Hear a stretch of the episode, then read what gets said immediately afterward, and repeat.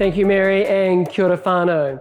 It's really great to be speaking to you today as we kick off our first practice series for the year, which is all about listening to Scripture. Whakarongo ki te kupu. Listen to the Word. If you're new to St. Augustine's, we not only take time preaching through the books of the Bible, but we also from time to time do a deep dive into a spiritual practice like we're beginning today. And we have a pretty exciting lineup of teaching and speakers to get this party started. And we're connecting this also to the launch of a number of formational communities. And the seven weeks leading up uh, to Easter, we're going to be jumping into this practice of listening to scripture both on Sunday and in our formational communities midweek. And the rationale for all of this is found in the psalm that Mary read to us before. Opposed to the modern secular idea of self fulfilled or self contained individualism, 1's vision of a flourishing human life is a life that is tapped into and resourced by an eternal flow that comes from the very life of God. It's a way of being human that is shaped by uh, the scriptures, a shaping that's the result of a lifetime of meditating on scripture, which in the uh, which in Hebrew is the word hagah, which is used in the Bible to describe what lions do with bones, gnawing on them, turning them over, and digesting them. The process of hagah is the way by which you get something from the outside of you into the inside of you. This is not so much about knowing the right thing to do, which of course is hugely important and vitally helpful, but it's more about becoming the right kind of person. A person who instinctively knows how to run uh, with the grain of creation. Or in the language of the New Testament, it's about becoming a kind of person who knows how to move and respond to and be in sync with the unforced rhythms of God's grace. And so, one of the challenges that I'd like uh, to set for us as we begin this practice of listening to scripture together um, is that as a church, over the next seven weeks, I would absolutely love it if all of us could memorize Psalm 1. It's pretty easy, it's just six verses. Uh, look, you're all bright people, and trust me, it's way more doable than giving up chocolate for Lent. And memorizing scripture is one of the great ways to meditate on scripture. And Psalm 1 is a great place to start. Now, also according to Psalm 1, getting the scriptures from the outside of us onto the inside of us involves learning to delight in them, which, to be honest, is probably one of our biggest challenges. And that's because the Bible is unapologetically not easy listening. It has all sorts of things that rankle the modern ear and just makes us wince at its weirdness. I mean, you get to page two, you're introduced to a talking snake, mysterious fruit in a sacred garden. On page five, we have a brother murdering another brother. Then there's polygamy, sexual assault. It assumes kind of the existence of a spiritual realm that we cannot see, but it participates and contributes to the world that we can see. And all of this is just within the first uh, six chapters of the Bible. So, to be sure, the Bible is like a difficult adult read. But the major challenge for us is being confronted with the reality that, on the one hand, the Bible is an incredibly ancient book written by people from a culture and a background that's, an inc- that's just incredibly foreign to us. And so we hold the beauty, the sophistication, the humanness, and the ancientness of the cultural difference of the Bible on the one hand, and on the other, we often, when we often spend time listening to the Bible, we experience God addressing us through these texts, and sometimes it's just an experience of spiritual flatlining. And all of this tension doesn't make for an easy relationship with the Bible, and it makes it hard to keep going. And often, what you observe is that um, people become post Bible followers of Jesus, who eventually become post church followers of Jesus, who eventually just become post followers of Jesus. And there's no judgment in that. This is not a slam. It's just, just an observable phenomenon. And the remedy is not just guilt plus fear plus try harder. It's about the freedom that comes with finding a practice that actually gives you life. And my experience in the church tradition that I grew up in, which, oh my gosh, it gave me so many good things. It was theologically orthodox, it was prayerful, super thoughtful, deeply committed to each other as a community, really engaged with the Holy Spirit. In many ways, just an amazing spiritual environment. But maybe like you, it only furnished me with one approach to the scriptures which was every day grab a small chunk of time, either in the morning or in the evening, and read a small chunk of the Bible, like just one or two paragraphs, as part of connecting with God in that morning or the evening of that day. Now, please hear me rightly. If this is you, if this is still working for you, keep doing it. You know, I want more of us doing this. I want to do this even more um, myself. This is a great practice. And of course, it's made even easier and far richer today by using something like the uh, Lectio 365 app, which I often use, or the Pray As You Go app. You know, whatever you hear, don't hear, stop doing this. But what I do want to do with this series is to build on this or to broaden out this practice by giving us a few other ways of engaging with Scripture, not least because we often don't appreciate how recent this approach is. I mean, and the printed Bible like this has really only been around since the 15th century because of the invention of the printing press, and then only in the hands of private individuals since about the 18th century. So, in this series, what I want to do is broaden out our approach to listening to Scripture, be that through memorizing Scripture, reading large sections of Scripture, or like engaging in a practice like Lectio Divina, and a whole lot more. So, I want to broaden our approach to listening to Scripture. And secondly, I want to broaden our approach to understanding the purpose of Scripture. And again, maybe this is not you or your experience, but it was mine. And again, super grateful for the tradition I was raised in. But I was more implicitly than explicitly formed to understand the Bible as a kind of theological reference book, something like a, like a theological encyclopedia, where if you had a theological question, you could look it up uh, in the Bible for the answer. Or another way that the Bible was often referred to was um, God's manual for human life. And again, the approach is the same. If you had a question, you'd look up the answers um, and what, you know, for what God had set out in uh, the book. And again, don't get me wrong here. The Bible has many, many good and true things to say about God and human life. You know, that's exactly where you should absolutely go for the answers to these questions. The only problem with this approach is that the scriptures are not designed as a reference book or a manual, so you will not get the answers to the questions in a way that you might expect.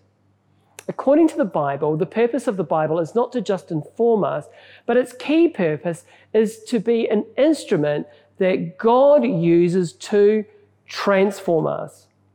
A classic example of the scripture explaining the purpose of the scriptures is found in a letter that the Apostle Paul, who was one of the earliest church leaders, uh, wrote to his protege Timothy. And he writes this But as for you, continue in what you have learned and firmly believed knowing from whom you learned it and how from childhood you have known the sacred writings that are able to instruct you for salvation through faith in Christ Jesus. All scripture is inspired by God and is useful for teaching, for reproof, for correction, and for training in righteousness, so that everyone who belongs to God may be proficient, equipped for every good work. And here Paul is saying three really important things about the scripture. Firstly, that God's grand project, which has been written about, sung about, prophesied about, in all the different books that make up the, sacred writings of the scripture, that they're in partnership with God's image bearing humans, that God would set the worlds to rights and launch a new creation, that that grand project, that has come true in the person of Jesus. In the person of Jesus, the architect, the playwright of this epic drama of Scripture has stepped onto the stage of creation as the lead role to take the project forward. And so the scriptures that narrate this epic drama, they transform us from the outside in by inviting us to become actors in this unfolding drama of God by showing us how to follow Jesus' lead. This is the kind of knowing that only comes from following, not just by the accumulation of facts. Because as Paul says here, the purpose of Scripture is that everyone who belongs to God may be proficient, equipped for every good word, work. Sorry. The Greek word translated proficient is the word artios, which means to be the perfect to be perfectly suited or the perfect example of the type. Like when you come to a fruit bowl and you find the best apple and you hold it up, and it's not just one of those flowery versions that you buy from Countdown. No, this is the perfect new season Nelson apple that is probably, you know, costs about 18 bucks now. But it's reached all the potential that an apple could possibly be. In scripting us to follow Jesus' lead, the purpose of the Bible is to form us to be flourishing human beings, the artios of what God intended humanity to be.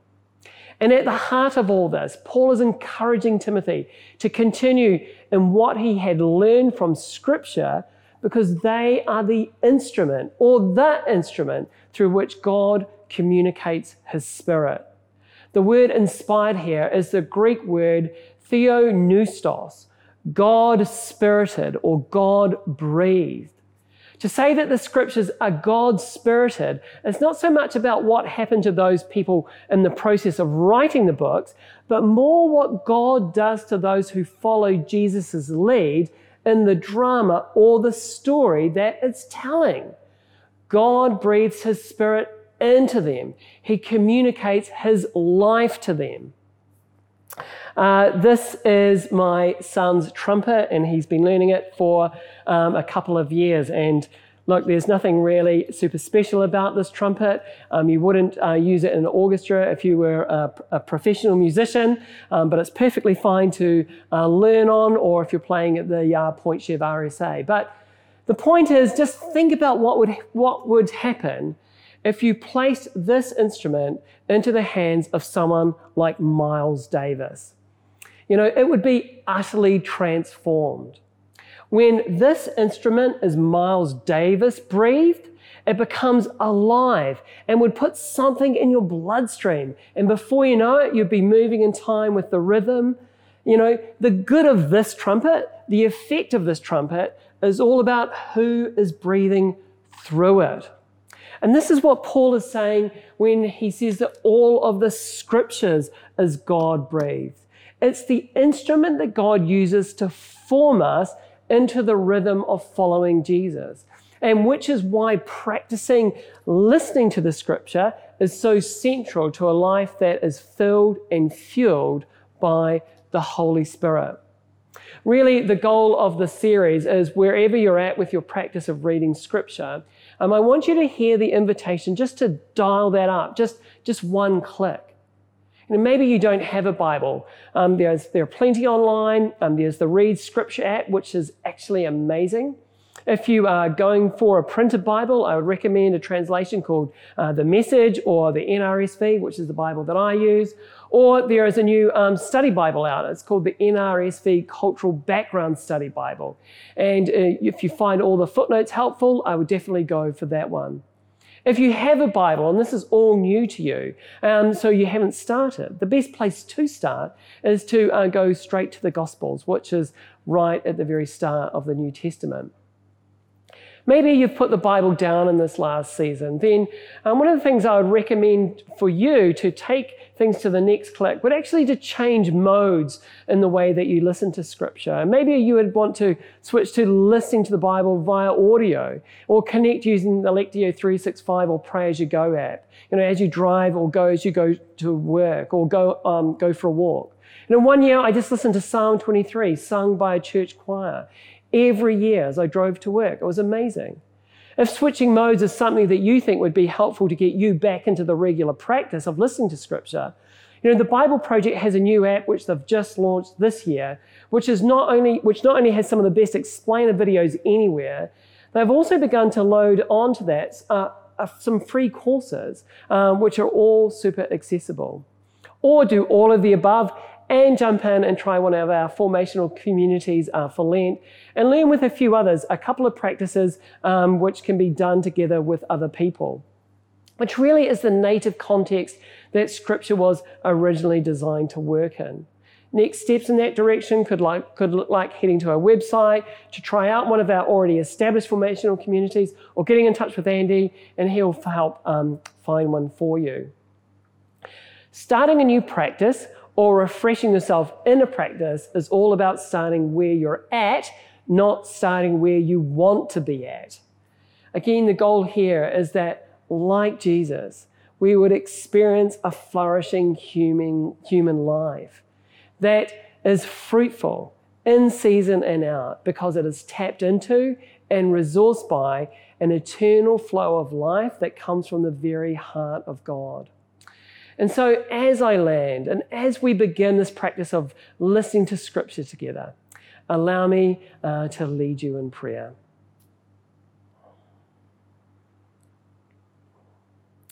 Uh, living God, by the power of the Holy Spirit, you raised your Son, Jesus, from the dead, giving us the promise and the guarantee that one day all things will be made new, like your Son, Jesus, was made new. By that same Holy Spirit, enliven us and renew us and embolden our faith as we listen to uh, the scripture, as you write us into this amazing drama that is unfolding through its pages and which we see unfolded in the person of Jesus. Open our eyes to see you at work in the world and make us more and more alive to your presence and to each other. We long to see your kingdom come in our lives and your will be done on earth as it is in heaven. In Jesus' name we pray. Amen.